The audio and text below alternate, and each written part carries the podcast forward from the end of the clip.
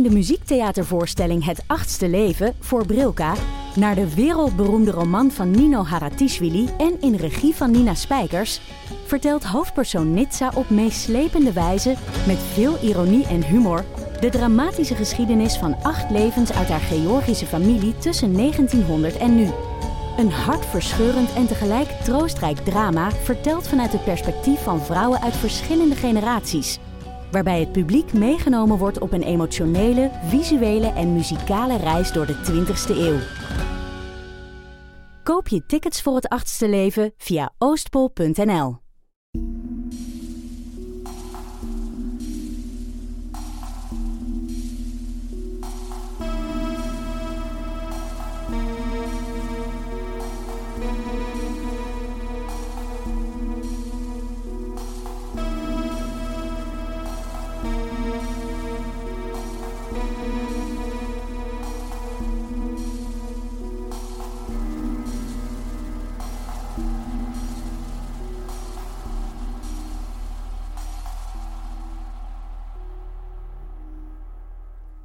Welkom bij aflevering 33 deel B van de Volksjury. Ja, wij zijn nog altijd Laura en Silke. En ehm, je zegt zo mooi B, want we hebben inderdaad een aflevering opgenomen ehm, over Dutroux. Marc Ja. Dutroux, de zaak Marc Dutroux. Eh, dit is het tweede deel daarvan. Ja, we hebben al een heftige eerste aflevering Ja, achter de rug. We nemen ook alles in één keer op, eigenlijk. Alleen met een kleine pauze tussendoor. Ehm, en in de eerste aflevering, om een kleine recap te geven, hebben we eh, gebracht hoe dat eh, Letitia eh, ontvoerd is geweest en hoe dat, dat eigenlijk alles in gang heeft gezet. Hoe zo eh, de zaak Dutroux eigenlijk boven water is gekomen. Ja. Ze hebben, zijn er achtergekomen dat Marc Dutroux verantwoordelijk was voor de ontvoering van Letitia. En zo zijn we er dan... en Zo hebben ze dan ook Sabine eh, gevonden. Ja. Want Dutroux had gezegd, ik ga je twee meisjes geven tijdens zijn verhoor. ja, Omdat hij zo trots en narcistisch is. ja, we hebben het even over zijn jeugd gehad. Ja. Over zijn eh, amoureuze leven. ehm, over zijn handlanger, Le Lièvre. Ja, en over zijn vrouw Michel Martin, Ja, die eh, zegt dat ze eigenlijk ehm, meedeed aan de ontvoeringen uit angst voor Dutroux. Maar daar kunnen natuurlijk ook heel veel vragen bij gesteld worden. Ehm, en nu in deze aflevering gaan we verder met het verhaal.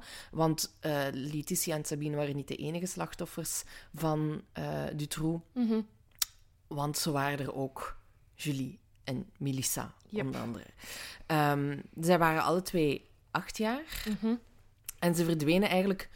Zij zijn eh, een jaar voordat Letitia ontvoerd is...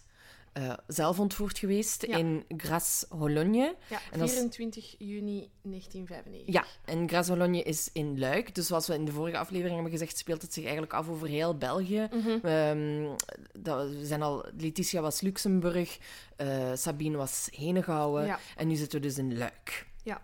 En het, eh, de verdwijning van Julie en Melissa zit als volgt in elkaar. Ehm, Julie had die ochtend eh, gebeld naar het huis van Melissa om te vragen of ze mocht komen spelen. Hè. Acht jaar, tuurlijk doet je Mhm. dat dan. Ehm, en ze hebben dan een fietstochtje gemaakt, ze hebben in de tuin gespeeld, eh, ze gingen een wandeling maken, omdat ze zo de gewoonte hadden om, om op het viaduct dat over de autosnelweg was, ehm, naar de onder hen doorrijdende auto's te zwaaien. Ja. Schattig. Schattig, onschuldig, Inderdaad. pijnlijk. Oh my god. Ja. Zeer pijnlijk, want de, de meisjes waren om zes uur s'avonds nog niet terug, wat Ja. ook niet naar hun gewoonte was. Dus de mama van Melissa begon nu toch zo wat ongerust te worden. En na een uur zoeken had ze nog niet gevonden en dan heeft ze de lokale politie eh, gewaarschuwd. Ja. Eh, diezelfde avond wordt nog een zoek ook- zoekactie georganiseerd. Er wordt een speurhond ingezet en die heeft een spoor eigenlijk kunnen volgen tot aan de brug, maar daar was, hield het eigenlijk Ja. op. En er was één getuige, een 79-jarige vrouw, en die had een donkergrijze Toyota gezien die ter hoogte van de meisjes was gestopt op de brug Ja. en de meisjes waren ingestapt. Maar die vrouw zegt, ja, ik heb geen vorm van geweld gezien of Nee, wat dan ook. Het leek alsof ze vrijwillig in die auto zijn gestapt. En dat was het enigste spoor. En, en die meisjes bleven dus onvindbaar. Ja. Ehm, en dan wordt eigenlijk duidelijk tijdens de verhoren van Dutroux... Mhm. Ja, tot dan eigenlijk is er geen Nee, spoor. dus hè. we zijn een jaar... Ja, eh, meer dan een jaar verder eigenlijk. En, en dat onderzoek is echt, ja, ik ga niet zeggen een stille dood gestorven, want ik- ongetwijfeld werd er nog gezocht. Ja, maar, er dan- waren gewoon geen clues. Nee, en tot dan toe, tot dat de zaak van Dutroux naar boven kwam, dat hebben we ook in een andere aflevering al gezegd, was eh, een verdwijning, was een verdwijning. En daar werd niet meteen ehm, eh, heel veel energie in gestoken om die verdwijningen op te Ja. lossen. Het was pas toen dat van Letitia en Sabine naar boven kwam, dat ze dachten, fuck, er is toch wel veel meer aan de hand. En Ja. werd er vanaf dan toen eigenlijk meer ingezet Ja, voor middelen. En hier, ja, wat we gaan zien is eigenlijk dat er niet zoveel energie werd gestoken in die verdwijning van de nee, en meisjes. dat gaat over twee achtjarige meisjes. Die Ja. gaan nergens naar... Allee, die, die, die zijn niet vrijwillig ergens in een auto gestapt. En zijn ook die- niet weggelopen, Die zijn niet weggelopen, er was totaal geen aanleiding toe. Nee, Ehm, dus wat betreft de ouders van Julie en Melissa, denk ik dat dat echt, ehm, echt heel verschrikkelijk moet geweest zijn. ja, Die want, hebben gewoon meer dan een jaar in het ongewiste gezeten. want bij de politie werd wel ook gezegd van kijk, eh, kom over 48 uur nog maar eens terug. Ja, Dus hebben, hè, dus ze zijn wel enigszins beginnen zoeken, maar niet heel, een heel grote zoekactie of wat dan ook. nee, Maar om te horen als uw achtjarige dochter ja, verdwijnt, om dan te zeggen, kom over een paar dagen Ja. nog maar eens terug en dan zien we wel. ja, Ja, dat is ongelooflijk. Dat, dat gebeurt vandaag de dag niet meer. Vanaf Nee. het moment dat er nu een kind verdwijnt, worden alle grote middelen ingezet. ja. Maar goed, dus we zijn een jaar verder en eh, ja, Mark Dutroux werd zo wel wat al in de gaten gehouden en zo. Mhm. Ehm, en in, in het verhoor, nadat Letitia en Sabine zijn gevonden, eh, het is ook zo dat de, de, Moulin is nog steeds hè, de, de vaste ondervrager. ja. En op een gegeven moment noemt Dutroux de naam van Julie. ja. Omdat, hè, zoals we eerder in de vorige aflevering hebben aangekaart, wou Sabine een vriendinnetje. Mhm. En, hij, en volgens Dutroux had ze om twee Meisjes, meisjes gevraagd, Ja. waaronder Julie. ja. Wat heel, en bij Dumoulin ging er meteen een, een belletje rinkelen, want eh, Ju- eh, Julie zat in Luik en Sabine helemaal in Henegouwen. Ja, Dus het kon niet zijn dat dat vriendinnetjes waren van elkaar. elkaar dat waren niet, lag nee. mijlenver uit elkaar. Die kenden elkaar niet. En daarop gaat Dumoulin dan verder. Mhm. van, hij kent Julie Lejeune. Ja, De, hier moet iets meer aan de hand Ja. zijn. En dan geeft Dutroux uiteindelijk toe dat hij aan Lelièvre had gezegd dat hij een meisje wilde en dat hij Lelièvre 50.000 frank beloofde als hij hem er eentje zou bezorgen. En hij schuift weer alle schuld van zich af, Dutroux, Uiteraard, uiteraard. ja. Want, volgens Dutroux, zat Lelièvre opeens in zijn woonkamer in Sars-la-Buisière met twee kleine meisjes. En Lelièvre zei dat ze, dat ze Julie en Melissa heten en dat ze, hij ze samen met Bernard Weinstein had ontvoerd. ja. Moeten we eerst nog iets zeggen over Weinstein? Het is een, ehm, een, een, ehm, een moeilijk figuur. Ja, Ehm, dat is een Fransman. het, is een. Fran- het is een Fransman, Bernard eh, ja, Weinstein, ik weet niet hoe dat... Of, of Weinstein. eh. Weinstein of Weinstein, zoals Ja. onze Harvey Weinstein. Ja, ik weet het niet. Ik weet het ook niet, ja. Een moeilijk figuur, omdat ook... Ja, ja hij, is, hij is later ook overleden, gestorven. Vermoord. En tijdens het proces en tijdens de ondervragingen is er heel weinig over hem eh, te weten gekomen. Ja. En ook zijn, in zijn, zijn leven zelf. Hij had, er wordt gezegd dat hij heel weinig vrienden had. Ehm, en een van zijn twee beste vrienden was dan Dutroux. Ja, die persoon heeft, zit in het onderzoek en, en heeft die, die ondervragingen in handen. Dus die gaat zeker niet heel veel lossen. De mama van eh, We- Weinstein zit in Frankrijk. Ja. En dat is zowat de enige andere persoon dat iets van hem weet, eigenlijk. ja, Ehm, ik heb een korte biografie van hem. doe maar. Eh, moet ik even scrollen? Nee, niet hier. Ehm.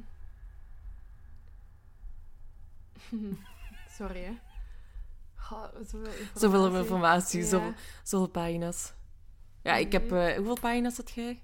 Ja, ik heb het, en dat is dus nu mijn fout geweest, ver- verspreid over ehm, verschillende documenten. Dat had ik dus misschien Ah. beter niet gedaan. Omdat ik dus nu... Ja, ik denk dat ik er ben. Niet hoe lièvre? Nee. Nee, oké. ik, ga het niet- ik ga het niet direct terugvinden wat ik voor, over hem heb opgeschreven. Maar ja, zijn rol in heel het proces is... ehm, wordt door iedereen eigenlijk tegengesproken. Er wordt dus wel gezegd dat hij eh, Julie en Melissa zou hebben, eh, mee hebben ontvoerd. Mhm. En hij zou ook, ehm Dutroux zou hem ook hebben gevraagd, samen met Michel Martin, om voor Julie en Melissa te zorgen als hij er niet is. Ja, en daar gaan we nu inderdaad dieper op ingaan. dieper op ingaan. Ja. Want, ehm, Maar dus, wat, wat ik ook nog wel even wou zeggen over, over Julie en Melissa, is inderdaad dat Dutroux in zijn eerste eh, ondervragingen verklaart, ineens zaten die in mijn living. Ja, ja. Ik had daar niet echt om gevraagd, want die meisjes zijn te jong voor mij. inderdaad. Ja, dat ook al. Allee, echt, het lef, die mens. Ehm, Ja, zo, ik had liefst 14 jaar gehad, ja, hoor. En dan heb ik mijn goed hart laten zien en heb ik die opgevangen bij mij Ja, thuis. want op dat moment was de kooi nog niet af. Nee. Dus hij heeft eerst ehm, en op, een, op een kamer in zijn, in zijn huis eh, opgesloten. Ja. Ja, ze zaten samen vastgeketend in een stapelbed. en dan heeft hij hen later verplaatst naar de kooi. En daarvoor zegt hij, alles ging goed. En Dutroux heeft ook gezegd dat hij de meisjes zogenaamd niet misbruikt heeft. Ja, Ehm, maar dan wordt eh Dutroux opeens het, het, het slachtoffer van een diefstal. Er wordt een, eh, ik geloof dat Weinstein ook een loods heeft. ja. En daaruit wordt een vrachtwagen gestolen. En samen met Weinstein heeft hij dan uit wraak eigenlijk de twee dieven ontvoerd. Ja. eh, en ook nog een vrouw op 5 november 1995. Mhm. Dus Julie en Melissa zijn op, ontvoerd op 24 juni. ja, En we zijn nu 5 november. Dus Ja. zo lang zitten die meisjes al bij Ja. Dutroux. ja. Eh, maar die vrouw kan ontsnappen en ze verwittigt de politie.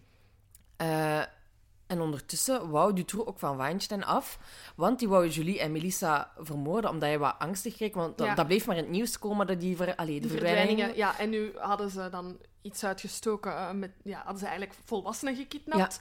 Eh, En er van die- eentje was ontsnapt. Ja, en die Weinstein had zoiets van, die, mens, die, die meisjes zitten hier, die moeten hier weg. Ja. Dus wat doet Dutroux? Die verdooft eh, of drogeert Weinstein met rohypnol en heeft hem dan vervolgens levend begraven Ja, in zijn tuin. ja, Dus eh, Weinstein is weg. ja. Dus Maar daar is, dus, daar is dus wat discussie over, omdat ze niet per se weten of dat ehm, Weinstein ehm, nog in leven was op het moment dat Dutroux in de gevangenis zat. Omdat die mens zo weinig vrienden had en zo weinig kennissen, ja, ja, ja. zijn er ook mensen die zeggen dat Weinstein in leven was, zo lang heeft geleefd als dat Julie en Melissa hebben geleefd. Ah, dus jij gelooft niet dat Dutroux hem dan Ik, vermoord ik heeft? weet het niet. Jawel, Dutroux heeft hem vermoord, maar er, zou, er, er, er zijn ook... eh, eh, of, ik heb ook ergens gelezen, theorieën is dat niet, kun je dat niet echt noemen, dat hij ehm, Julie en Melissa en Weinstein op hetzelfde moment heeft begraven. Ah, oké. Ja. Kan, ja. Want Michel Martin heeft, heeft, ja, heeft dit wel ook meegemaakt. Die is eigenlijk ook een getuige, ja, dader in dit eh, geheel. En zij zegt van... ehm, nee, nee, nee. De reden dat, ehm, dat, dat Dutroux Weinstein heeft vermoord... ehm, is een gelddiscussie. Ah, ja. Eh, Weinstein zou eh 500.000 euro van zijn mama uit Frankrijk... eh 500.000 frank, niet euro. 500.000 frank van zijn mama gekregen hebben in Frankrijk. Dutroux heeft dat geld hem ontvreemd. Ja, En daarom heeft Dutroux hem vermoord. kan. Voilà. Ja, dus ja, daar ja. spreken ze... Maar ja, dat, Dutroux en Michel Martin spreken elkaar voortdurend tegen. Inderdaad, ja, ja, ja. Maar in ieder geval, het is wel zo. En Dutroux heeft dat ook bekend. Hij heeft Weinstein vermoord. Absoluut. Ehm, dus ondertussen komt dan de politie bij Du- Dutroux terecht voor die ontvoering van die twee dieven en die vrouw. Ja. Eh, en Dutroux probeert dan, haalt dan zo eigenlijk alles nog uit de kast om eh, niet herkend te worden. Want Ja. hij- ze worden geconfronteerd. Hè, en en hij, hij doet dan nog iets... Hij, eh, hij, ja, Hij heeft zijn haar toch... Ja, hij doet iets met zijn Ja. haar of zo, om, te- om te denken van, ja, zo gaan ze me zeker niet herkennen. Lukt natuurlijk niet. En eh Dutroux moet naar de gevangenis. Maar ondertussen zitten Julie en Melissa wel nog steeds in de kooi. Ja. Ehm, en om toch alles in goede banen te laten leiden, hè, dat, dat, de meisjes niks zou overkomen, eh, vraagt Dutroux aan de Lièvre om op de twee meisjes te passen. Hè. Le Lièvre is onze drugsverslaafde. Ja. Eh, en hij had ook geld achtergelaten voor Le Lièvre om eten te halen of weet ik veel Ja. wat. Maar Le Lièvre heeft dat dus niet gedaan. Nee. En ehm, uit de verhoor van Michel Martin blijkt dat Martin zelf ook maar één keer Ja. eh, Melissa en Julie eten heeft gegeven. ja, daar verklaart ze dus zelf over. En er is later ook een, een, een boek over. Dus Dutroux had ook eh, honden. Ehm, Ah, ja. En eh, Christine Emmerrechts eh, is een Belgische schrijfster. En zij heeft een boek geschreven, ehm, ja, een beetje ook gebaseerd op het verhaal van Michel Martin. met als titel De vrouw die de honden wel eten gaf. Ja, dat is Eh, want die honden zaten ook in de buurt van waar Julie en Melissa opgesloten Waar, zaten. En dus eh, ze gaf de honden wel eten.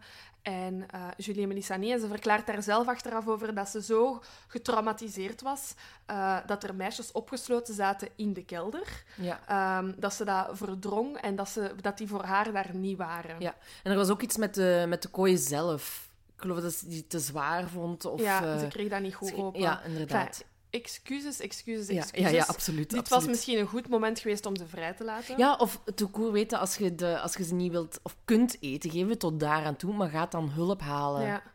Ga hulp halen, bel anoniem naar de politie. Er Ja. zitten twee meisjes, dan was er zoveel niet gebeurd. Nee, nee, nee, inderdaad. Ehm, want eh Dutroux wordt vrijgelaten in eh, maart alweer. Dus eigenlijk heeft hij helemaal niet zo lang in de gevangenis gezeten Nee, voor die dat is, dat, is het, dat is e- een van de dingen.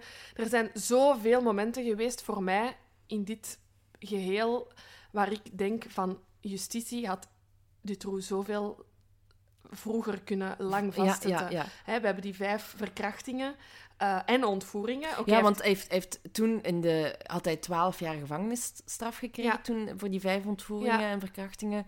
Ehm, maar hij heeft dan maar een derde van die Ja. straf moeten uitzitten. Ja, en daar, is dus, daar heb ik ook eh, een, een interessant artikel over gevonden. De reden is dus, dat wijst nog maar eens over hoe sick die zijn geest werkt.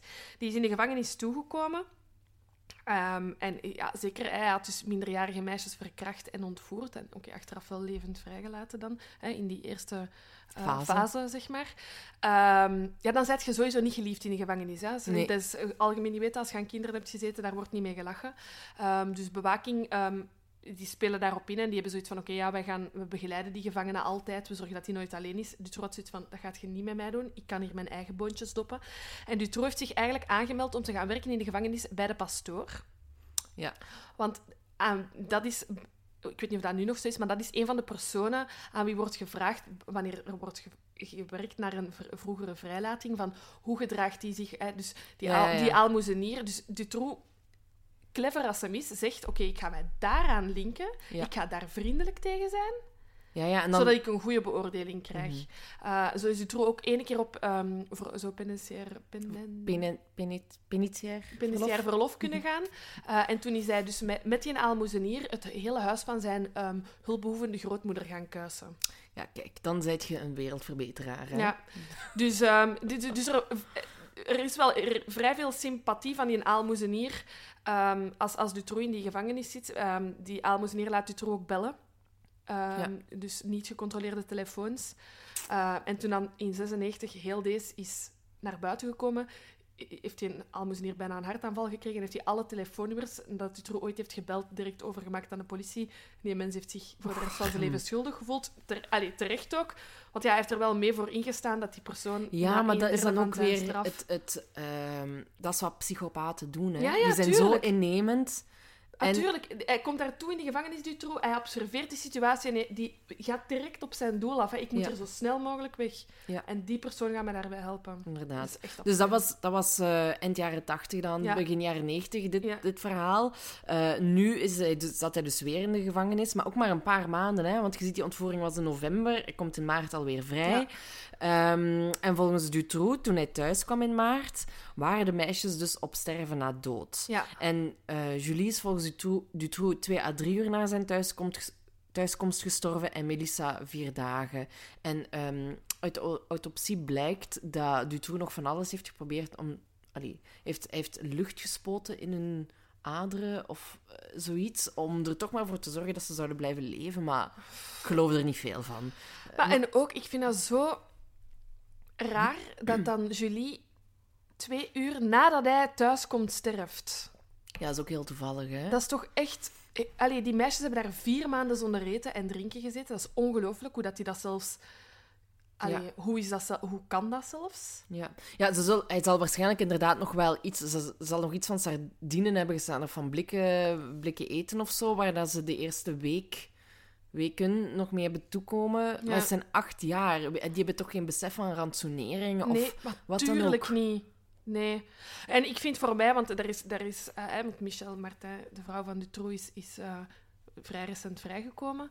Ehm, en dit is toch voor, dit is voor mij echt een heel moeilijk gegeven. Ja, ik, dat, je, dat je je laat meeslepen in die ontvoeringen, kan ik niet, be- niet begrijpen, maar daar kan ik nog in volgen, dat je zo onderdanig leeft. Maar op het moment dat je man in de gevangenis zit, heb je voor mij echt wel echt geen excuus om Nee, die meisjes Nee, nee, gewoon achter te laten. nee, inderdaad. En goed, ja, ze sterven dan. Mhm. Eh, en hij begraaft ze dus ook in zijn tuin. Ja, En ehm, met aanwijzing van Dutroux kunnen ze dan eigenlijk de lichaampjes vinden van eh, Julie en Melissa. ja. En ook het lichaam van Weinstein. Ja, en dus hè? ja, ze hebben inderdaad bij die autopsie gezien dat Julie en Melissa zwaar onder voet waren. Ja. Ehm, ja, ik denk dat, de, allee, als ja, dat die, die twee, dat moet echt... eh, dat is, ja, dat is ongelooflijk dat dat het einde van je leven is op je acht jaar. Ja, de- ik vind dat heel, heel moeilijk om dat, dat is moeilijk te om te bevatten. vatten. Ja. Ja. En vooral ook dat na deze tragedie en nog mensen ontvoerd en nog eens in die Ja, kooi steekt. want eh, in hetzelfde interview eigenlijk waar dat hij toegeeft dat hij Julie en Melissa heeft eh, ontvoerd, ehm, geeft hij ook toe dat hij meer informatie heeft over eh, Anne en Eefje. Ja. En, En dat zien ze echt niet aankomen, want Anne en Neefje ehm, dat is- die komen uit Vlaanderen. Ja, uit Limburg. uit Limburg, Ja. zijn in Oostende aan de kust Ja. op het moment van hun verdwijning. En eh, qua leeftijd vallen ze ook niet echt. Nee, nee, nee, want eh, ze zijn 17 en Ze heeft- 18. Ja, Eefje is, eh, want er is ook een heel gedoe rond in het proces, omdat zij meerderjarig is op Ja. het moment van haar verdwijning. Dus daar werd ook anders mee omgegaan, wat Ja, absurd ja. is. Maar ja, dus zij zijn 17 en 18 jaar. Ehm, op 22 augustus. ehm, dus ik denk dat ze Ja. op een soort van kamp zijn. Ze, waren, ze waren op vakantie in, in Westende, hè, aan de zee. Ja, En ze hebben samen met een twaalftal vrienden eh, een chalet gehuurd. En, um, interessante detail voor mezelf, die, eh, dat was met de toneelvereniging Harlekijn van Hasselt. En ik heb nog bij die later, dat is niet heb waar. ik bij Harlekijn toneel gespeeld. Ja, ik ben dan nu ook pas nu bij Te deze research gekomen. te weten gekomen dat zij ook in die toneelvereniging Ja, hebben gezeten. Dat is een inderdaad- jeugdver- jeugdtoneelvereniging. En daarmee eh, zijn ze ehm, inderdaad in Westende. ja, En ze bes- eh, het is een superleuke week geweest. Ja, de, ja ze, de vrienden verklaren later wel dat er soms wat ruzietjes waren. Ja, of en een van die ruzietjes ging eigenlijk over die 22 augustus, wat ze s'avonds gingen doen. Ja, want het was... De, ehm, hoe ik het heb begrepen, is dat, ze, dat vrienden beslissen om naar een hypnoseshow Ja. te gaan. ehm, van Rasti Rostelli in Ja. Blankenberge. Maar dat Anne en Eefje niet genoeg eh, geld hadden om Mee te te- gaan. mee te Ja. gaan. Maar dan zijn ze wel op 22 augustus, de avond erna, wel gegaan. ja, in 1995. ja, ik vermoed dat die zijn dan thuisgekomen, die vrienden. Zo, amai, dat was keigoed, je moet dat ook doen. Boah, beslissen ze dan om dat toch te doen. En, en ik denk dat ze met de kustram eh, naar, naar daar zijn Ja. gegaan. En eh, ook al tegen de- hun vrienden hadden gezegd van, we zien wel hoe dat we thuis geraken, dat zal wel lukken. Oh, ik, was ook zo, ik zeg het, allee, ja, mijn, mijn ouders hebben een appartement in Oostende waar dat ik ook heel onbezonnen dingen deed toen ik 17, 18 jaar was. Ja, maar deze is niet zo onbezonnen. Ja, zo zeg ik, ik zie wel hoe dat we Ja. hier terug raken. Allee, maar dat is, zo, dat, is, dat is normaal, je Ja. 17, 18 jaar je wilt leven. Hè? Dat is wat Ja, ja, doet, hè. absoluut. Ja, ja, ja. Ehm, en die, die, die hypnoseshow, die is wel vrij indrukwekkend. Ja, Want er zijn ook beelden van... ja. ehm, hoe- ze, ze, komen op het podium terecht en ze worden dus totaal gehypnotiseerd. Ja, dus ze, ze- ze zijn echt ja, ook onderwerp van de show eigenlijk. Ja. Hè? Dus er worden altijd vrijwilligers uit de show gehaald om die eh hypnoseoefeningen te doen. En eh, ze worden eigenlijk beiden ehm, gehypnotiseerd op het podium. Ja. Want ehm, na, hun allee, na hun verdwijning ehm, is dat eigenlijk de eerste piste dat de agenten hebben, allee, of de politie heeft gevolgd. Hè, is omdat er beelden zijn, ook na die show, eh, waar dat dan wordt gezegd van, "Goh, die, die, die kwamen best wel wat verward uit die show. Ja. Eh, Het leek alsof eh, Anne nog steeds de citroen vast had. Zo, denkbeeldige citroen Ja. die ze op het podium ook vast had. Ja. Heeft Paul Marchal, de, eh, de vader van Ja. Anne, eh, later verklaard. Ja, ja dus die- die, videobeelden, uiteraard, en na hun verdwijning worden die videobeelden bovengehaald. En dus eigenlijk de eerste focus van de agenten ligt op, allee, of politie ligt op die show. En ik, ik vermoed dat, ik, ik heb ergens ook gelezen dat die Rasti Rostelli ook super lang ondervraagd is geweest Ja. van wat heb je met die meisjes gedaan. Ah ja, en terecht ook wel, Ja. hè. Ja. Het is ook echt een maf verhaal, hè? Ja. bedoel, een hypnoseshow. Ja, want ze hebben dus na de, eh, de feiten, de, de, de uren na de show, ze hebben dus in eerste instantie nog de, ehm de videocassette opgevraagd bij de receptie over die voorstelling. Ja. Hè? Want ja, je bent het onderwerp van de show, wilt je wel terugzien. Ehm, en daarna vertrokken ze richting tramhalte. Maar doordat ze tijd hebben verloren aan die receptie was het ondertussen al kwart voor twaalf, hè, middernacht. En was de laatste rechtstreekse tram naar Westende al vertrokken. En dus die tram die kwam, die ging maar tot Oostende. En de chauffeur heeft gezegd, uh, pak u een taxi gewoon. Hè. Ja. Ehm, maar ik vermoed dat ze geen geld Nee, hadden niet, voor ja. een taxi. En, want rond eh, half twee ongeveer zijn ze nog gezien op de kaai van Oostende, eh, terwijl ze tegen een muur geleund stonden. En ook een loketbediende van de NMBS Ja. ehm, heeft hen die nacht nog gezien, maar daar hield het ook Ja. gewoon op. En ja, ze komen dus niet thuis. En de volgende dag ehm, hebben de vrienden dan eh, ja. De, ja, de politie verwittigd en de ouders Ja. van Anne en Eefje van kijk... eh, maar dat was ook pas om, om, om vijf uur 's middags hoor, denk ik. Het was vrij Maar laat. ik, dat is- ik kan dat begrijpen. Als 17, 18-jarige denkt je direct dat dat je schuld is. Ja, En, en heb je denk ik wel angst om dat aan die ouders te zeggen. Nu, om even daarop terug te komen. Dus inderdaad, die hebben die tram naar Oostende genomen. Dat is wel echt niet de beste buurt om s'avonds om 12 uur alleen... eh, of toch toen niet. Eh, de stationsbuurt is ook, de- die grenst eh, aan, aan de Rossenbuurt in Oostende. Ja. Je hebt daar zo wat schipper, schipperscafés. daar wachtend op de eerste tram is sowieso niet het beste idee. Allee, niet, ik ben hier nu niet... Met schuld, nee, nee, ik ben hier niet, niet met schuld aan het wijzen aan die meisjes. Maar ik kan mij voorstellen als ouder dat je dan ook denkt... Oh nee, hier, dat dat, is- was niet goed. dat, dat is echt niet goed. Ja. Maar inderdaad, hè, die, die hadden waarschijnlijk... Of die wouden het geld niet geven aan een taxi. Want dat, je doet dat niet als je die leeftijd hebt. Nee, nee, nee, inderdaad. En ehm, ja, goed, het onderzoek schiet ook totaal niet Nee. op. Eh, alle ouders zijn gefrustreerd. En vooral Paul Marchal, de vader van Anne, die Mm. groeit echt uit tot een mediafiguur. Ja. Die is non-stop in de media Mhm. om maar aan te kaarten eh, dat het onderzoek niet opschiet. En eh, Ja. van alles nog wat. En hij vindt gewoon dat de politie veel te laks reageert. Mhm. Ehm, want de onderzoeksrechter die heeft eigenlijk gezegd: Goh, eh, de meisjes zijn gewoon weggelopen of ze zijn bij een vriend. eh, Met 17, 18 Mhm. te- tegenover Julie en Melissa. Ja, dat was onmogelijk dat die zouden kunnen weglopen, want ze zijn acht jaar. Ja. Terwijl ja, hier zit je met tieners, met pubers, Ja. die, ja, die wel, zijn, wel zouden wel eens kunnen weglopen. Ehm, maar ja, ze zijn dus nooit teruggekomen. En Marc Dutroux en Michel Lelièvre hebben, ze, hebben dan bekend aan de speurders dat ze die 22 augustus Mhm. speciaal vanuit Charleroi naar de zee waren gekomen om er een meisje te ontvoeren, als de kans zich voordeed. Ja. En eh, ze hadden sowieso ook al Haldol en weer Rohypnol meegenomen om het slachtoffer te verdoven. Ik, dat ook, hè. gewoon echt van... Allee, wat, dat, wat dat we daarvoor ook al zeiden, van dat hij inderdaad dan de keuze maakt om naar verschillende politie, allee, of naar provincies gewoon te rijden. Mhm. S'avonds zeggen van, kom, we gaan naar Oostende, het is zomer, je weet dat daar keiveel Ja. volk gaat zijn. Dus die wist... eh, De, die kans op slagen was super groot, hè. Ja, maar een, een plan leek in eerste instantie toch in het water te vallen. Ja, want ja, je ziet pas hoe laat, ze ontvoerd ja, zijn geweest. Ehm, want ze hebben dan op een gegeven moment eh, Anne en Eefje op de tram zien zitten. Eh, en dat was dan in Bredene. Ja. Hè, dus ze zaten op die tram Ja. richting Oostende. En daar hebben ze dan de meisjes... eh, ze, allee, ze hebben de meisjes dan gevolgd tot in Oostende. En toen hebben ze een, eh, een kans genomen toen ze beiden van de tram stapten en...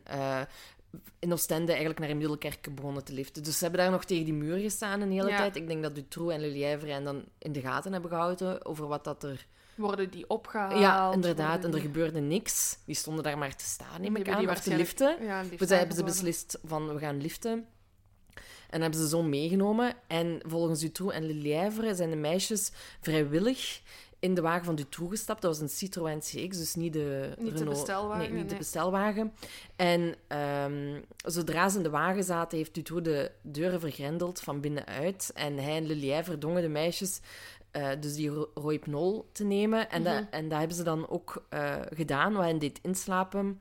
Eh, maar die terugweg naar Marcinel, Ja. die liep helemaal niet vlekkeloos. hè. Amai, dat is Dat is- echt- Maar hoe dat die daarmee zijn weggekomen, dat kan ik mij dus echt niet inbeelden. Die wagen, die Citroën, is dus op een gegeven moment stilgevallen op de E19, eh vlak bij de parking van Wouters Brakel. Mhm. En Dutroux heeft dan meegelift met twee eerste toeristen die naar Sarlat-Buisière gingen, terwijl Lelièvre de, de, dus Anne en Eefje in het struikgewas heeft verstopt. Ja. En dan is Dutroux enige uren later, maar wat een afstand, hè? Maar ja, tuurlijk, die is keilang onderweg met, geweest. een, met een andere wagen teruggekomen. Ja. En dan zijn ze tegen de ochtend is half twee, tegen de Ja. ochtend. Dus die hebben daar wat, zes uur, zeven uur over gedaan. Ja, Kan dat? Ja, ja, dat kan inderdaad. zoiets. Eh, komen ze terug bij het huis van Dutroux in Marcinelle. Mhm. Ehm, en op dat moment zaten Julie en Melissa daar al opgesloten nog in de kelder. Mhm. Dus, wegens plaatsgebrek, sloot Dutroux Anne en Eefje in de slaapkamer op. Ja, ja. Ja, maar ik- oh, dan zit je daar met vier. Ja, en ik heb ook ergens gelezen dat onderweg een van, eh, dat ofwel Anne of Eefje, ook terug bij bewustzijn is gekomen. Dus dat ze die dan opnieuw in slaap hebben moeten krijgen. Goh, Ja, maar ja, tuurlijk, als er, er, er, er gaat een hele nacht over. Tuurlijk Ja. worden die al wakker. Ja. Ehm, maar op dat moment zitten er dus inderdaad vier ontvoerde meisjes bij Dutroux thuis. Ongelooflijk.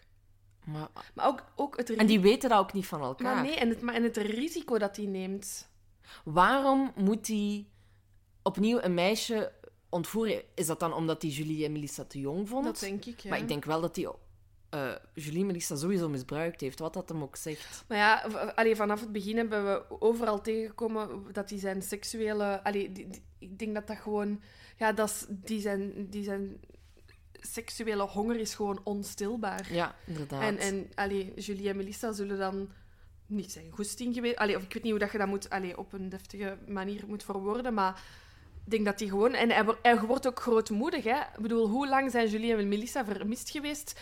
De politie, Ja, dat onderzoek... nobody sloot- cares, Dus die, die had echt zoiets van, ja... Ik kan, ik kan gewoon nog iets anders. Ik kan Ja. gewoon nog mensen ontvoeren, want ik word toch niet gepakt. Ja, ja, ja, inderdaad. Ja, klopt. Dus eh, ja, tuurlijk. Eén, eender welke dief of crimineel denkt dan... Oh, ik kan, ik kan gewoon verder doen. Want gewoon, ook, ja, en, want ook al kom ik in de gevangenis terecht, over een paar maanden sta ik toch terug op straat. Ja, inderdaad. En ehm, wat ik ook heb ge- gelezen is dat Eefje nog, hè, Eefje Lambrechts, eh, om haar achternaam ook even te zeggen, die ehm, heeft in de dagen daarna dat ze ontvoerd zijn, heeft ze twee keer geprobeerd te ontsnappen. Ja. Dat is telkens mislukt. Eh, en na de tweede mislukte poging werden zowel zij en Anne door Dutroux vastgekeken, vastgeketend aan hun bed. Mhm. En ehm, in, ja, ze zijn zo wel verkracht geweest eh, door Marc Dutroux, Bernard Weinstein en Mich- Michel Lelièvre. Ja. Ehm Dutroux heeft achteraf ook ehm, eh, verklaard dat de, de seks die hij met Eefje heeft gehad, dat dat met wederzijdse toestemming was. Echt varken, jongen. Allee, oh. ja. Zo van, ja, het klopt. Anne heb ik verkracht, maar bij Eefje was dat... Allee, maar ook gewoon... Oh, die mens heeft toch echt geen besef van... Allee, geen besef gewoon. Nee, nee, nee, dat is, dat is gewoon een En alles wat je hè. zegt, je weet dat je zoveel mensen kwetst en dat dan toch verklaren, ja, Ja. dat kan ik dus echt niet begrijpen. En dan, ehm, eh, op een gegeven moment zijn Anne en Eefje overgebracht naar, eh, van Marcinel naar het huis van Wei- Weinstein in Jumet. Mhm. Eh, dat was op 5, sem- 5 september 1995, zou dat ten laatste gebeurd zijn. Ja. Ehm, en volgens Dutroux, die legt weer alle schuld in andere personen hun handen. Hij zegt dat die overbrenging door Weinstein en Lelièvre gebeurde. Maar volgens Michel Martin gebeurde het dan weer door Lelièvre en... eh, nee, wacht, sorry. Volgens Martin en Lelièvre gebeurde het door Dutroux en Weinstein. Dus Ja. Dutroux zegt altijd, ik heb er niks mee te maken, het zijn allemaal andere. Maar Ja. er zijn zoveel tegenstrijdigheden die hem er wel bij betrekken. Ja. Ehm, maar over één ding zijn ze het wel eens. ehm, dat Anne en Eefje zich niet hebben verzet toen Dutroux hen voor de overbrenging naar Ju- Jumet opnieuw Rohypnol liet innemen. Dus toen hebben ze zonder... ja. Allee, maar ja, ze zijn ook zo ang- bang. ja. Ik wou angstig en bang tegelijk zeggen, maar je zit inderdaad eh, zo bang en eh, ongerust over wat dat er met te wachten staat, dat je op een gegeven moment ook wel denkt van... Ik ga het gewoon allemaal laten ondergaan. Maar dat denk ik, en dat dus- is ook... dat denk ik ook met, omdat zij ook iets ouder zijn, 17, 18 jaar. Ik, je hebt, ik denk dat die nog meer daarover kunnen nadenken, nog al verhalen hebben gehoord, nog al, allez, al meer een soort van wereldbeeld hebben. En misschien gewoon zoiets hebben van, hoe meer ik meewerk, hoe groter de kans is dat ik deze overleef. Ja. Ja, ja, ja, zeker. Maar ik zie er nu ook net staan dat... ehm Dutroux dus ook hetzelfde verhaal had gezegd tegen, over die ontvoering dat zijn chef en dat ze losgeld nodig hadden. Ja, En dat hij ook tegen eh, Anne en Eefje dus had wijsgemaakt dat ze naar huis mochten gaan omdat hun ouders losgeld hadden betaald. en dat ze daarom... En dat ze daardoor dachten van oké, we nemen die rooknol wel in en dan zijn we straks thuis. Ja, En dan worden ze wakker in Jumet, ja, weer vastgeketend aan Ja. een bed of zo. ja. Ehm, en het is eigenlijk ook niet... Allee, Anne en Eefje sterven ook in Mhm. Jumet. Maar het is ook helemaal niet duidelijk wanneer. Nee. Of hoe, allee, wanneer dat ze precies gestorven zijn. Ehm, Ja, Nee, zeg maar. ja, volgens Michel Martin heeft Dutroux haar ergens in september 1995 al wenend gezegd dat de meisjes dood waren. Eh, maar het gerecht kon eigenlijk niet met zekerheid vaststellen de exacte datum waarop dat ze Nee. gestorven zijn. Ehm, en dan weer op aanwijzen van Dutroux hebben speurders de lichamen van Anne en Eefje op 3 september 1996 eh, gevonden. Ja. Eh, ze lagen begraven in de tuin van Weinstein, dus in Jumain. En uit het medisch onderzoek blijkt dat zowel Anne als Eefje zwaar ondervoed waren Ja. toen ze stierven. Ja. Ehm, en bij Eefjes ondervoeding zelfs meer dan waarschijnlijk de doodsoorzaak. En Anne kwam om het leven door verstikking, want ze werd teruggevonden met een plastic, met een plastic, zak, oh, plastic zak ehm, Ja. over haar hoofd. Maar wat nog het, het, wat ik echt het vreselijkste vind van allemaal, ehm, is dat Anne wellicht nog bij bewustzijn is geweest toen Ja, ze Ze is begraven is geweest.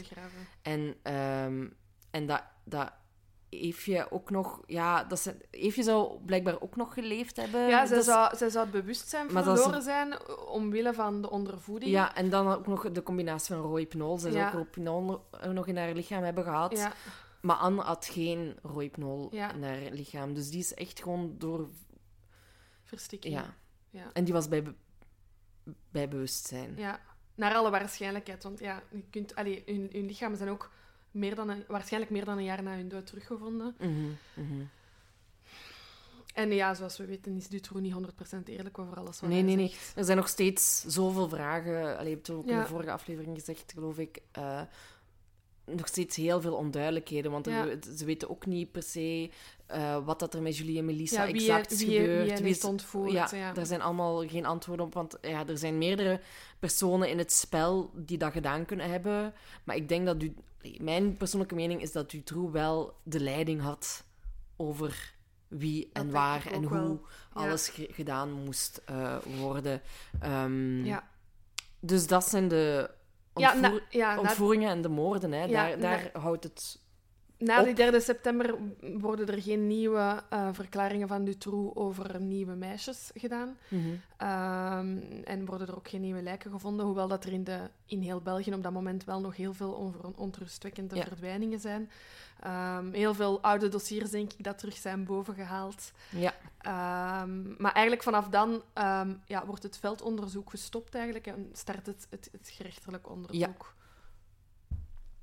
Goed, dus ehm, dan ja, beginnen ze met het onderzoek en zo. Maar er wordt eigenlijk al meteen ehm, door de ouders van de slachtoffers, vooral door die van Julie, Melissa en Anne, ehm, de laksheid in vraag gesteld Mhm, of aangekaart in het onderzoek. En de dysfuncties in de politiek en het gerecht van België Ja. worden echt aan de kaak gesteld door hen. Hè.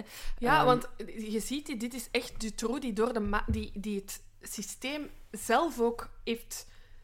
Die heeft zichzelf door die mazen van dat net gekregen. Ja. Door inderdaad te zeggen, als ik mijn slachtoffers uit verschillende provincies haal, oh, die politie, die, die, politie die, die zijn toch niet gecoördineerd. Er is niet zo'n orgaan dat heel, de Belgisch, dat heel het Mhm. Belgische gerecht... Dat is hier allemaal nog opgedeeld in gemeentekes en provinciekes en in... Ja. En ik weet niet in hoeverre dat Dutroux daarvan op de hoogte was, maar hij heeft het toch maar schoon Ja, ja, ja, absoluut. gedaan. Ja, Ehm, en dat is iets terecht dat die ouders hebben aangekaart. Ja, en het is ook vooral tijdens de begrafenis van eh, Anne, Ja. zegt Paul. En amai, die begrafenis, daar zijn ook beelden van. Helmut Lotti treedt daarop. uh, is- Clouseau treedt daarop. Ja. Dat is echt een heel... Want Julie en Melissa zijn bijvoorbeeld samen begraven. Ja. Ehm, daar- dat zijn zo die witte ehm, Kleine kisten. kistjes, ja. ja. vreselijk. Ehm, maar hier eh, is beslist, en dat, is, dat scheelt recht natuurlijk, om de eh, begrafenis afzonderlijk te Ja. doen van Anne en zeker Eefje. ook omdat de ouders van Anne en de ouders van Eefje een totaal andere... allee, je- we hebben Paul Marchal al aangehaald. Ja, Eh, die hadden... De, de ouders van Eefje hadden echt zoiets van... Wij willen echt uit de pers blijven. Ja. Terwijl dat... En ieder doet dat op zijn eigen manier. Terwijl Paul Marchal zoiets had van... Ik ga van voor op de barricade staan roepen, want dit kan niet. ja. ja, ja. Ehm, en ik denk dat daarom dat dat ook zo wat is losgetrokken van elkaar. Tuurlijk, ja, ja.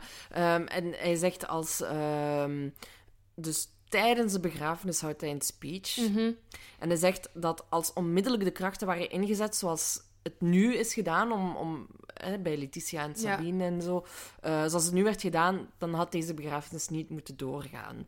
Ehm, want, zo kaart hij ook aan tijdens die speech, er liep al meer dan een jaar onderzoek naar Dutroux onder de codenaam Othello Ja, omdat ze dus op de hoogte waren van Dutroux met zijn eerdere, de eerdere feiten die hij had Mhm. gepleegd en zo. En ja, ze hebben hem, ze hebben hem ook, wat we al gezegd hadden, onderzocht bij, bij Julie eh, en Melissa. Ehm, ja het is dat. Die politie stond daar binnen toen die meisjes daar waren. Er zijn, Ja. ook, er zijn ook agenten die achteraf hebben verklaard dat, er, dat ze dachten dat ze meisjesstemmen hebben gehoord. ah, wel, en dat was, dat was René Michaud. Hij Ja. was de zondebok van heel dat aspect. Ja. Want hij was een jaar voor de bevrijding van Letitia en Sabine in de kelder van Dutroux geweest, waar toen inderdaad Julie en Melissa zaten. In leven. in leven. En Michaud vindt niks. Ehm, en later blijkt dat hij echt op enkele meters van de afgesloten ruimte met de meisjes is geweest. Ehm, en tijdens die huiszoeking, eh, onder leiding van Michaud, werden wel videobanden gevonden in het huis van Dutroux. En die banden die blijven dus onbekeken op een plank in het politiebureau liggen. Want de reden, er is geen videorecorder aanwezig. En maar op die banden zijn dus beelden te zien van Dutroux die seks heeft met gedrogeerde meisjes en beelden van Ja. de aanleg van een ontluchtingskoker naar de ondergrondse Ja. kelder. Paul Marchal stelt zich terecht de vraag waarom hebben ze toen geen architect ingehuurd? Want de plek waar de meisjes in zaten, hè, zoals we in de vorige aflevering hebben Ja, gezegd, dat, dat stond op het plan. Ja. Hè? Waarom zijn er toen ook geen infraroodcamera's gebruikt? Allee, snap je? Als is- er iemand, inderdaad, als je iemand onder de, allee, op de radar hebt liggen, zoals Dutroux, als er al een onderzoek loopt, mannetjes, maar haal toch eens even alles uit ja, de kast. Ja, ja inderdaad. Eh, er is ook bijvoorbeeld, er, is al er was al geweten, dus bij die, die eerdere vijf verkrachtingen die hij heeft gepleegd in België, waarbij die meisjes het allemaal hebben overleefd, is zijn er Polaroid-foto's gevonden die hij van die meisjes heeft genomen na of tijdens de daad. Dus Ja. je weet dat hij beeldmateriaal maakt. Je ziet daar videocassetten liggen. Hoe kan dat dat je daar niks mee doet? Ja, inderdaad. En hoeveel moeite kost het om je ergens een videorecorder te gaan halen? En ze waren al op de hoogte van het feit dat hij aan, bezig was aan een ondergrondse kelder Maar te ja, bouwen. tuurlijk. En hij heeft vijf verkrachtingen op zijn naam staan. Ongelooflijk. Ja.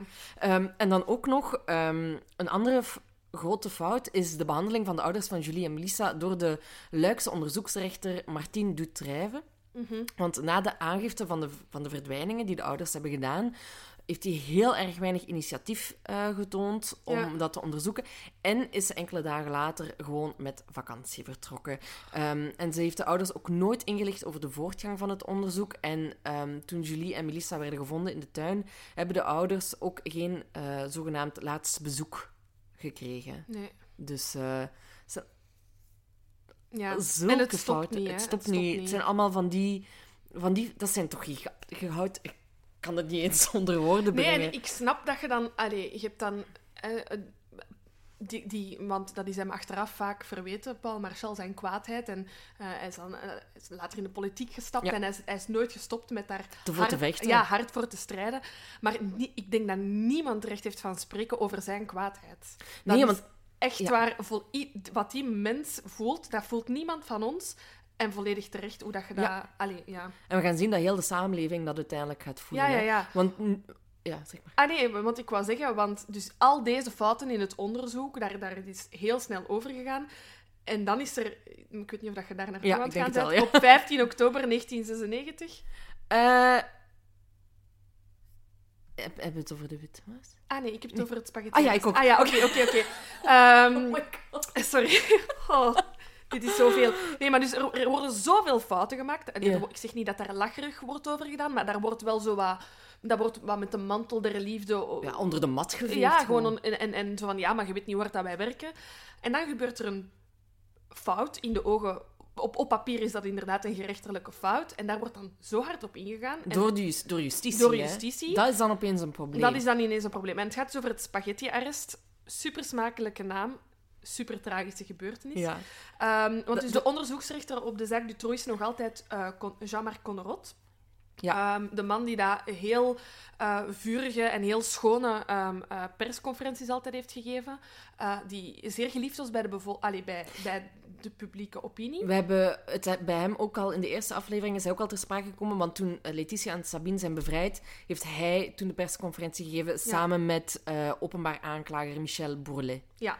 Ja, dat is eigenlijk echt zo het duo dat echt aan de zaak Dutroux werd gelinkt en nog altijd Ja, je hebt dus de. Moulin, de, de, de ondervrager. En Ja. dan heb je Bourlet en Conrad die Ja. echt aan het dossier eh, leiden en Ja. op gang trekken. Ja. En, en ja, ondanks alle fouten dat er in het dossier zijn gebeurd, ehm, was de publieke opinie over Conrad en ehm Bourlet best wel goed. Ja. Hè, omdat die inderdaad echt die bleven doorgaan. Die, eh, die, die hebben altijd gezegd, we gaan tot op het bot. En ik denk dat, allee, dat werd in de media ook goed bericht. En Ja, dat gebeurde ook echt. Ze, ze hebben ook gezegd, si on me.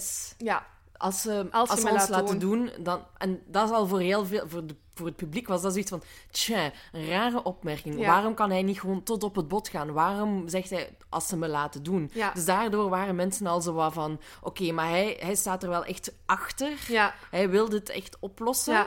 Ehm, maar ja, dan, dan gebeurt er Dan gebeurt er iets heel onnozel. Ja. Dus op 21 september 1996 is er een eh, benefiet voor de ouders van verdwenen kinderen. Ja, dat wordt georganiseerd door de VZ2 Mark et Corine in Ja. Bertrix, waar Letitia verdwenen is. Ja, inderdaad. Ehm, dus dat is, ik dacht dat dat ook niet... Dus die organisatie Mark en Corinne bestond al voor de zaak Dutroux. Ehm, en gaat, is eigenlijk een beetje ehm, ja, een VZ2, dus inderdaad voor de ouders van verdwenen en, eh, kinderen. Dus dat was niet per se voor de ouders. Nee, maar ze hadden als, als doel het, het geld inzamelen, geld in, in te zamelen, zodat bij een volgende verdwijning affiches konden gedrukt worden. Ja. Want het hele budget was namelijk al opgegaan aan zoekacties voor Letitia. Ja, voilà.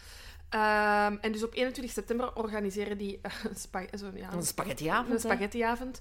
Ehm, en ehm, dus onderzoeksrechter rechter, eh Connerot is daar gaan eten. Ja, is uitgenodigd. Is hè. uitgenodigd, is daarop ingegaan en heeft een bos bloemen gekregen voor zijn ook, hè? vrouw. Ja, ja maar ja, het is vooral Connerot Ja, die ja, ja, eigenlijk in het oog van allee, de storm komt te staan. Hij heeft een bord spaghetti gegeten, hij heeft een vulpen gekregen ter waarde van 27 euro en een bos bloemen voor zijn vrouw. Ja. En, En- eh, voor zijn vrouwen. Voor zijn vrouw. Sorry. ja, maar de vrouw van Bourlet, eh Bourlet heeft Ja. ook een eh, bos Ja, bloemen ja. gekregen. En Bourlet zegt ook eigenlijk over die balpen... ehm, dat Conrad die eigenlijk meteen spontaan heeft gedeponeerd op die griffie, zodat hem niet eh, iets in handen zou... Allee, snap je? Zodat het niet partijdig zou lijken van, kijk, ik die, die penny... ehm, maar er waren ook journalisten aanwezig. Ja. Van, er waren 400 bezoekers en er waren twee journalisten aanwezig. En die, hebben hem opge- die hadden die twee mannen opgemerkt en hebben eh, ja, een artikel en foto's geschreven daarover. En ze worden dus vervolgens meteen beschuldigd van partijdigheid en eh, worden verwijderd van het hof. Ja, En daarop zijn eigenlijk heel veel protestmarsen georganiseerd. Een petitie van 125.000 handtekeningen. ja. En dan komt eh, procureur-generaal Ilian Liekendaal in beeld. Daar bestaan ook schitterende foto's Ja, van. Zo ja. eentje met zo'n een handtas voor haar, Voor, eh, ja, voor voor haar haar hoofd. Ehm, maar dus die petities en die protestmarsen hadden... Geen, Geen- zin, geen want zij beslist dan uiteindelijk, ehm, en dat wordt dan het spaghetti-arrest genoemd, om hem van de zaak te halen, omdat Ja. er sprake is van partijdigheid. En ik heb nu achteraf daar ehm, een heel schoon interview over gehoord op Radio 1. Mhm. Eh, en want ja, die vrouw was echt ja, ineens de duivel. Hè? Want Ja, tuurlijk, hè. Waarom worden onze goede onderzoekers van dit onderzoek gehaald? Ehm, en dan had nu een, ehm, een rechter, denk ik, eh, in een interview op Radio 1, ik ben zijn naam, ont- ik weet ook niet of het rechter was, maar het was iemand die tussen aanhalingstekens recht van spreken had. Eh, die zei van, ehm, ik begrijp het en ik begrijp de kwaadheid, maar zij heeft echt gewoon de wet toegepast. Dat zegt zij ook. Ehm, ik heb een quote van haar. Mhm. En ze zegt: De wet is de wet en ik heb gezworen om die wet te volgen en die schrijft ontlasting voor. Het onderzoek kan beter op een andere plaats gevoerd worden, want Bourlet was ook op de spaghettiavond. Ik stel Brussel voor in plaats van Neufchâteau. Ja. Ja, want hij was de openbaar aanklager in Neufchâteau, als Ja. ik het goed heb. Ja. En omdat hij er dus aanwezig was, ehm, gaan, Wordt het onderzoek... wil ze dat verplaatsen naar eh, Brussel. En dan moeten de rechters gaan beslissen. Dus zij geeft het advies, Ja. je moet ze ervan afhalen. En dan, ehm, dat is een, ja, eh, in het boek van eh, de kroongetuigen staat, het is een typisch Belgisch compromis. Ja. Want, eh, ja, dit is weer ook zo... In, ja, dit is, allee, met alle grote dossiers, met de bende van Nijvel ook, dat is ook drie keer verhuisd. ja, En nu weer. ja, ja, het is, Conrad wordt van de zaak gehaald, Ja. maar het onderzoek blijft, blijft wel in Neufchâteau. Neufchâteau, ja. Dus het gaat niet naar Brussel. Ja. En dat is dus het spaghetti-arrest.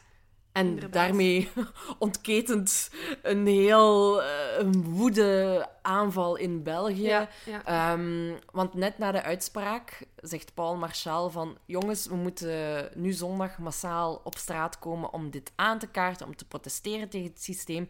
En er stond die dag al een manifestatie gepland. ja. Ehm, en maar liefst 300.000 stille betogers zijn toen naar Brussel afgezakt Ja. en eh, hebben deelgenomen aan de Witte Mars. En Ja. dat, die beelden ook, die, Ja. die, die zitten ook nog steeds op mijn netvlies. Ja, eh. inderdaad. Ik denk dat het ja, de grootste, een van de grootste protestacties in België moet geweest zijn. ja. Ehm, ik kan mij ook niet herinneren. Allee, ik, ik, I, I root voor alle klimaatbetogers, maar allee, we gaan nooit meer aan, aan die getalen geraken, denk ik. Nee, nee, nee, Ehm, nee. Maar dat is inderdaad ongelooflijk. Het noemt de Witte Mars, omdat dus ja, wit de, het- de kleur Van hoop. van hoop is. En er waren heel veel, wit, allee, heel veel kinderen ook. Die, dat is zo confronterend. Kinderen die meeliepen, die droegen allemaal witte ballonnen. Ja, inderdaad. Ja. Ehm, en ook aanwezig daar op die mars waren eh, de ouders van Anne, Eefje, Julie en Melissa, maar ook Sabine en Letitia waren aanwezig. Ja. Ehm, en dan na de mars eh, worden de families bij Jean-Luc Dehane geroepen. Dat was op dat moment eh, onze eerste minister in de wedstraat. Ja.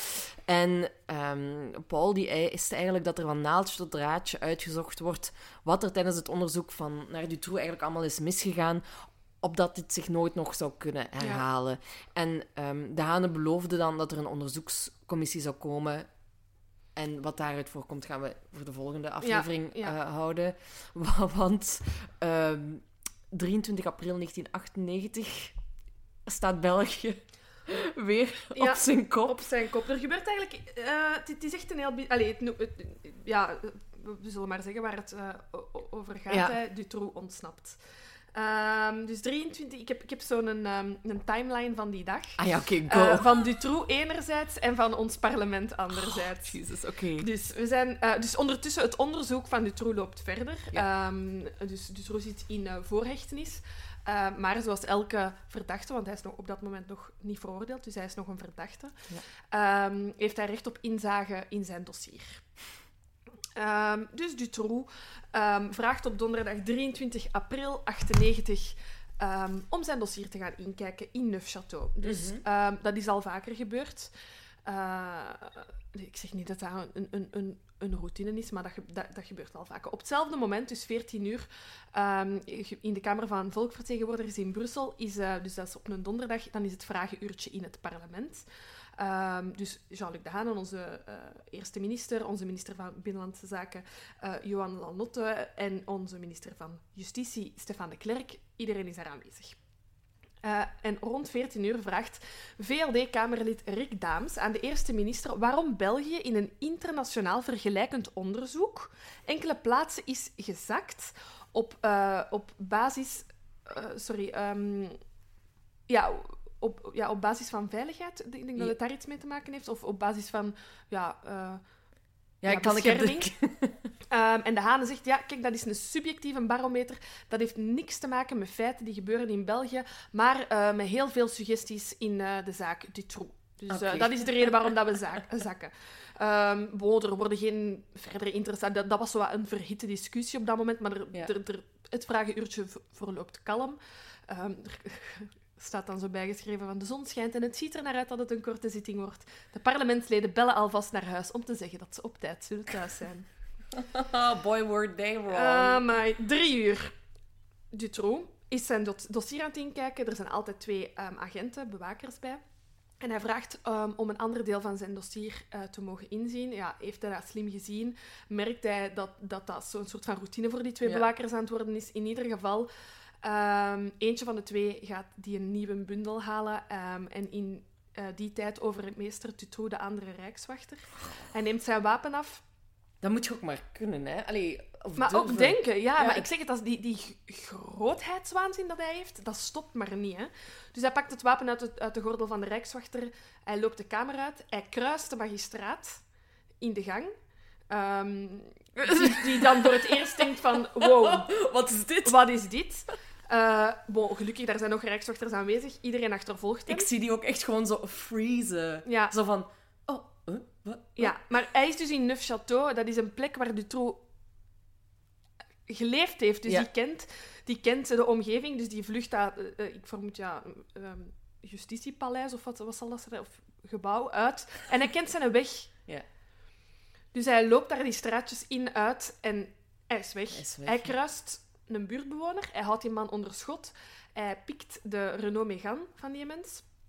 En eh, hij rijdt rechtstreeks naar de bos van Neufchâteau, Neufchâteau vermoed omdat hij denkt van ja, dat is mijn beste optie. En hij kent zijn weg. Ik zeg het, alleen moest dat in Brussel zijn gebeurd. Ja, En ik zeg niet dat je al je verdachten niet moet plaatsen waar, dat ze, waar dat ze wonen. Nee, nee, nee, nee, maar hij heeft hier als het inderdaad, van... eh, als de zaak, hè, als ehm, de rechters toen toch hadden beslist van het Ja. naar Brussel over te brengen, dan was ze misschien niet ontsnapt geweest. Ja.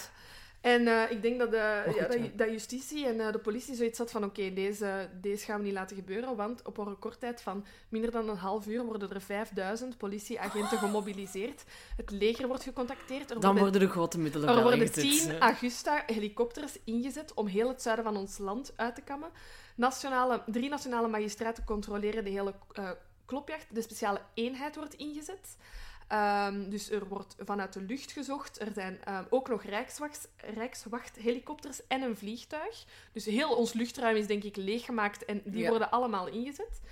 Ehm, alle politiemensen zouden het bevel hebben gekregen om Dutroux te pakken, maar levend. Hè. Mhm. We hebben al eens aangehaald dat Ja. er wordt gefluisterd dat dat niet het geval zou zijn, maar oké.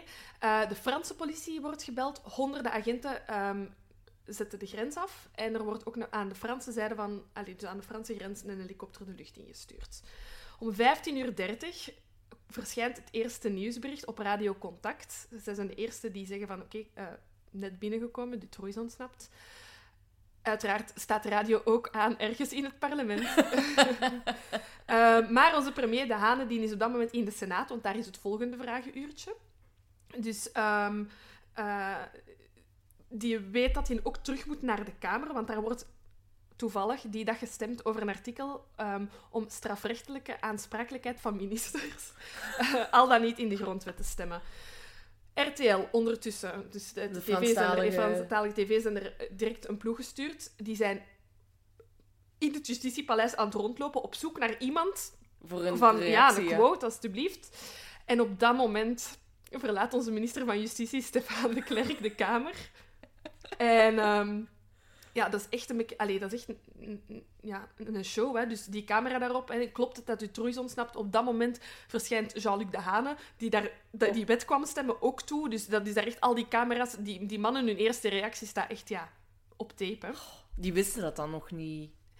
Jawel, ik denk het wel. Allee, ik weet niet, er waren, er waren gsm's al courant, ja, misschien wel, net. Van 98. die grote blokken ja, en zo. Ja. En dan, ehm, in het, omdat dus de parlementsleden die zijn aan het stemmen in dat parlement, waar dat dus eh, Jean-Luc Dehane gaat toekomen, die zijn zich van nog niks bewust, want ja, een kamer, de Kamer Ja. is afgesloten.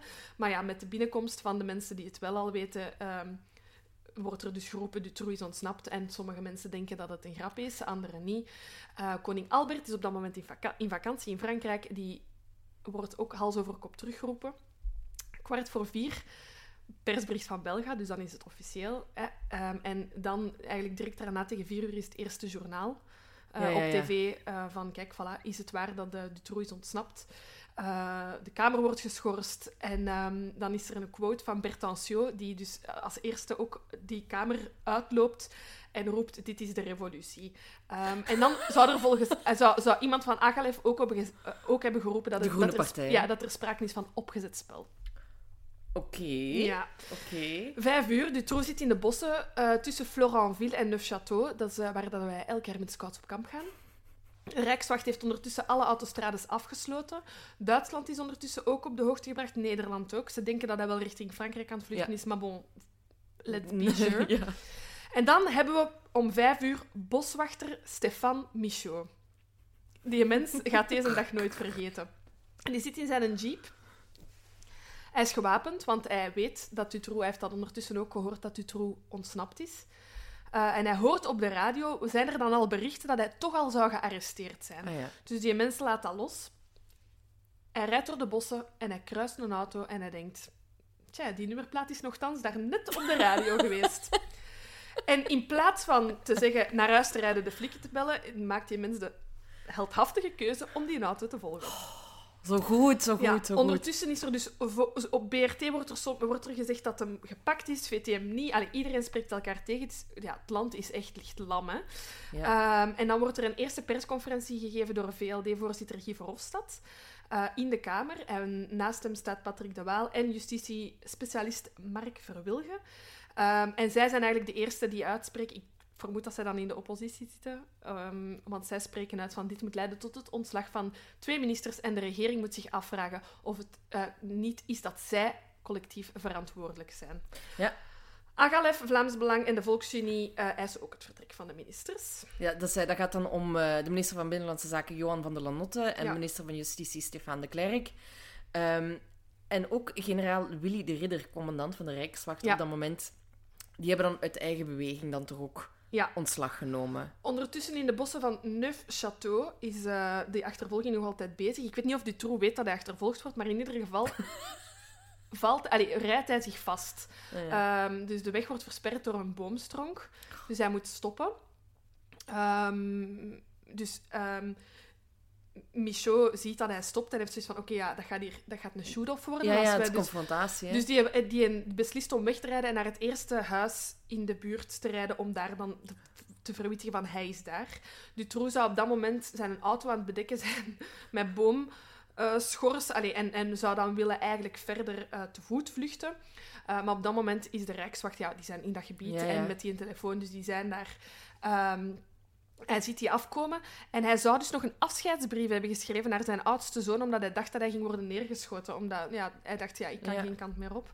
Ehm, en dan uiteindelijk om 18 uur en 10 heeft hij zijn handen in de lucht gestoken ehm, en besefte dat het is afgelopen. Ehm, de Rijkswacht komt toe, er komen Rijkswacht met honden toe. Dutroux trekt alsnog het wapen dat hij heeft gepikt, maar de Rijkswachters wisten toen al dat dat wapen niet geladen was. Ah, dat was van die, van die Ja. bewaker. Ja, van die bewaker. Ah. Dus ook even, de bewaker van Dutroux had een ongeladen wapen, hè? Ja, maar bon. Eh, de rijkswachters doen hem handboeien aan, dus hij, allee, wordt overmeesterd. En ehm, wat dat ze allemaal, allee, die mensen die daar, die rijkswachters die daar als eerste aanwezig zijn, die hem, die hem eigenlijk ja, eh, boeien, zeggen hij kon zijn lach niet onderdrukken. Ja, wat een psychopaat. Ja, uiteindelijk, dus iedereen is gebriefd, kwart voor zeven, dat hij gevat is. Dus dat is een zeer schoon zeven uur journaal. Opent dus enerzijds om te zeggen ehm, dat hij ja, gepakt is. hem, Premier De Hane, die inderdaad zegt van, ze hebben hem blijkbaar gepakt. Dus nog geen 100% Op, ja, of geen zekerheid. officieel bericht. En eigenlijk pas om kwart voor acht gaan de ministers hun ontslag aanbieden. Ah, dan dus pas, als, ja, hij, ja. als hij eigenlijk al gepakt is. Ja. Ehm, maar ja, bon, dat ontslag wordt uiteraard aanvaard door de koning. En ehm, Tony van Parijs en Louis Tobac worden even benoemd tot minister van Justitie en minister van Binnenlandse Zaken. Wat een dag. Ongelooflijk. Ja. Ik wist, niet, ik, wist, ik wist dat hij ontsnapt was, maar ik wist zo de details Ja. niet van het verhaal. Nee. Dus ik heb hem maar even laten... ja, Ah, maar ik ben... eh, ja, Al goed dat die...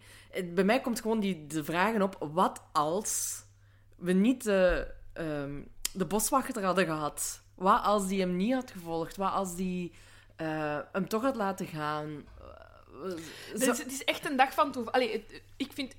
Het opmerkelijk, opmerkelijkste van dit vind ik het lef dat Dutroux heeft. Ja, maar daar, daar, daar, sta ik, daar, daar ben ik niet meer over verbaasd. Snapte? Over, Nee. eh, over het feit wat het hem allemaal gedaan heeft. Omdat hem toch zoiets had, ja, mij kunnen ze toch niks maken.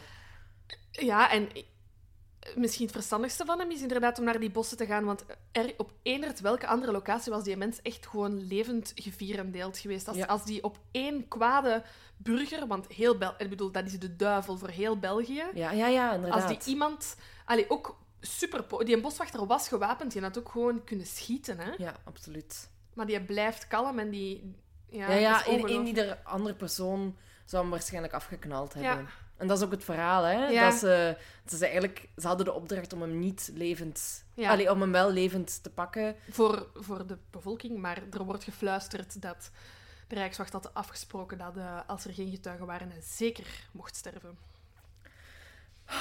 Man. Dat, ja... Het is gewoon zo een...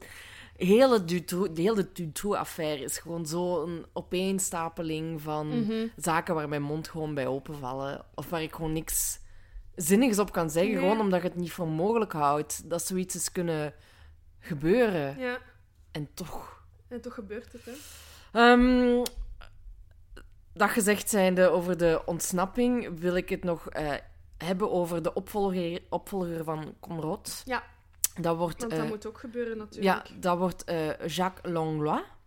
En eh, het onderzoek rond Dutroux was eigenlijk zijn eerste zaak. En heeft er acht... Dat is ook verstandig, hè? Dus er wordt een, een, dit is de grootste misdadiger van ons Ja, land. ja, ja, maar dat is ook Eh, wel er moet een nieuwe onderzoeksrechter worden gekozen, dus pakt je zeker iemand zonder Ja. ervaring. Ja. dat is inderdaad de logische. En ehm, het heeft eigenlijk acht jaar geduurd eh, om die zaak rond te krijgen. Mhm. En dat is eigenlijk een, een record in de Belgische rechtsgeschiedenis. Ja, ik verschoot ervan toen ik het... eh, ik, ik, ik, wist dat, ik wist dat zijn proces wanneer het ongeveer was geweest, maar ik verschoot dat tussen zijn arrestatie en zijn... Ik dacht, wat, 2004? Ja. Dat kan toch niet? Ja, ik verschoot er ook wel van. Dat is maf, hè, dat dat zo lang kan duren. Maar dat is ook gewoon omdat er verschillende theorieën bestaan. Boerlei geloofde bijvoorbeeld, hè, de vorige onderzoeksrechter, was, is er van over, nog steeds van overtuigd Ja. dat er eigenlijk een eh, soort van prostitutienetwerk Ja. was gecreëerd. En dat Dutroux daar niet van aan het hoofd stond. Nee, Dat er nog andere waren. Ja, dat hij een schakel is in een... Ja, terwijl. Langlois die gelooft dat er, dat, ehm, dat er inderdaad wel een, een netwerkje was, Mhm. maar dat Dutroux daar het hoofd van was. Ja. Maar er is, toevallig heeft, heeft een van de luisteraars mij dit artikel eh, doorgestuurd, Ja. gisteren nog. Dus ik ga het nu... Ik, heb, heb het snel even gelezen. Ja. Maar daarin zegt eigenlijk eh, Bourlet Mhm. eh, dat hij vindt dat er niet genoeg, dat Langlois niet genoeg onderzocht heeft naar, onderzoek heeft verricht naar die vermeende netwerken rond eh, Marc Dutroux en dat er te veel losse eindjes zijn. Want, zo zegt hij, ehm, in 2000 heeft Langlois blijkbaar aan Bourlet gezegd dat er microsporen en duizenden haren gevonden zijn in de geheime kelder in Marcinelle en in de Renault Trafiek, dus bestelwagen Ja. van Marc Dutroux. En eh, Langlois heeft eigenlijk geweigerd die te analyseren. Mhm. Wat opmerkelijk is, Ja. want als je zoveel DNA-sporen vindt en wat nog allemaal, dan is toch je eerste reactie van dit moet Mhm. onderzocht worden. Ehm, want er zijn ook nog 28 onbekende DNA-sporen gevonden, waarvan twee vrouwelijke genetische profielen. En ze hadden vergeleken moeten worden met het DNA van de verdachte. Ehm, en dan werd er ook nog een niet geïdentificeerd mannelijk DNA-spoor aangetroffen in de geheime kelder. Dus dat kon niet zijn van Dutroux of Nee. hè, van de bekende personen die we Ja. tot nu toe hebben, want Ja. het is niet ge- geïdentificeerd. Ehm, en die is eh, op de binnenmuur van de kelder gevonden en die was gemengd met het DNA van Julie Lejeune. Ja. Ehm, en zo zegt, ja, nu, ik weet niet of het conspiracy is Ja. of wat dan ook, maar nu komen we bij een heel andere naam, allee, namen die we tot nu toe nog niet genoemd hebben, totaal niet. Nee. Ehm, want, zo zegt Bourlet, er zijn een hele hoop verdenkingen die wezen naar Nicolo Mazzara, Mhm. Marcel Marchal en Michel Pirot. En ik neem aan dat Marcel Marchal niet gerelateerd is aan eh, Paul Marchal Nee, van nee, Anne Marchal. Ehm, en vooral met Marcel, Marcel Marchal eh, zegt Bourlet, dat had iets kunnen opleveren als dat was opgevolgd geweest. Want Marchal die had een, eh, een bepaalde soort bar Mhm. in, eh, in Blankenbergen, waar sekswerkers aan het werk waren. Mhm. Ehm, en hij werd ook verdacht van mensensmokkel. En zijn naam is bovendien ook gevonden in de agenda van Marc Dutroux. En zijn bar was dicht bij het casino waar Anne en Eefje gezien zijn. En een buurman zou hebben gezegd dat hij de twee jonge meisjes samen met Dutroux voor de bar heeft gezien rond middernacht op de avond van hun verdwijning. Ja. Dus, ehm, en ja, ze hebben gewoon niet opgevolgd wat dat die Marcel op zijn kerfstok zou kunnen hebben. Ehm, ze hadden evengoed naar Brazilië kunnen gaan, want daar zou die nu zitten blijkbaar, om DNA af te nemen en het te vergelijken met die 28 onbekende Dat is toch inderdaad DNA-stalen. niet zo moeilijk om gewoon even wat DNA-materiaal te gaan verzamelen. Dus dat is, dat is de theorie van Bourlet. Ja. Dat, die, eh, ja, dat daar een veel groter prostitutienetwerk eh, eh, ja, bezig was eigenlijk Ja. dan wat dat Langlois eh, denkt. Ja. Want hij zegt, ehm, hij bevestigt wel in, op 22 januari 99, hè, Langlois zegt dan, voor de raadkamer van Neuchâteau, dat, ehm, nu komt weer een nieuwe naam, Michel Nihoul, Ja. eh en Dutroux van plan waren om een prostitutienetwerk op te zetten met meisjes uit het Oostblok. Ja. En nu ga ik naar u over. ja. Gaan we dat hier nog in deze aflevering doen? Of houden we dat voor de volgende? We zullen het voor de volgende houden. Ja, we zullen Dat is een, een cliffhanger. een, een cliffhanger, in hoeverre dat, dat kan in dit triestig verhaal. Ja. Ehm, maar inderdaad, een naam eh, die altijd aan de zaak gelinkt wordt, eh, is de naam van Michel Nihoul. En dan zullen we daar volgende aflevering mee openen. Goed, eh, het was weer triestig, maar eh, het heftig, is heftig. en belangrijk, om te, Ja, belangrijk, ook om belangrijk. te vertellen. Inderdaad. Ja. Goed, tot volgende week. Yes. Nog even over die grootse en epische muziektheatervoorstelling. Het achtste leven voor Brilka is een marathonvoorstelling van 5 uur. Koop je tickets voor deze bijzondere theateravond via oostpol.nl.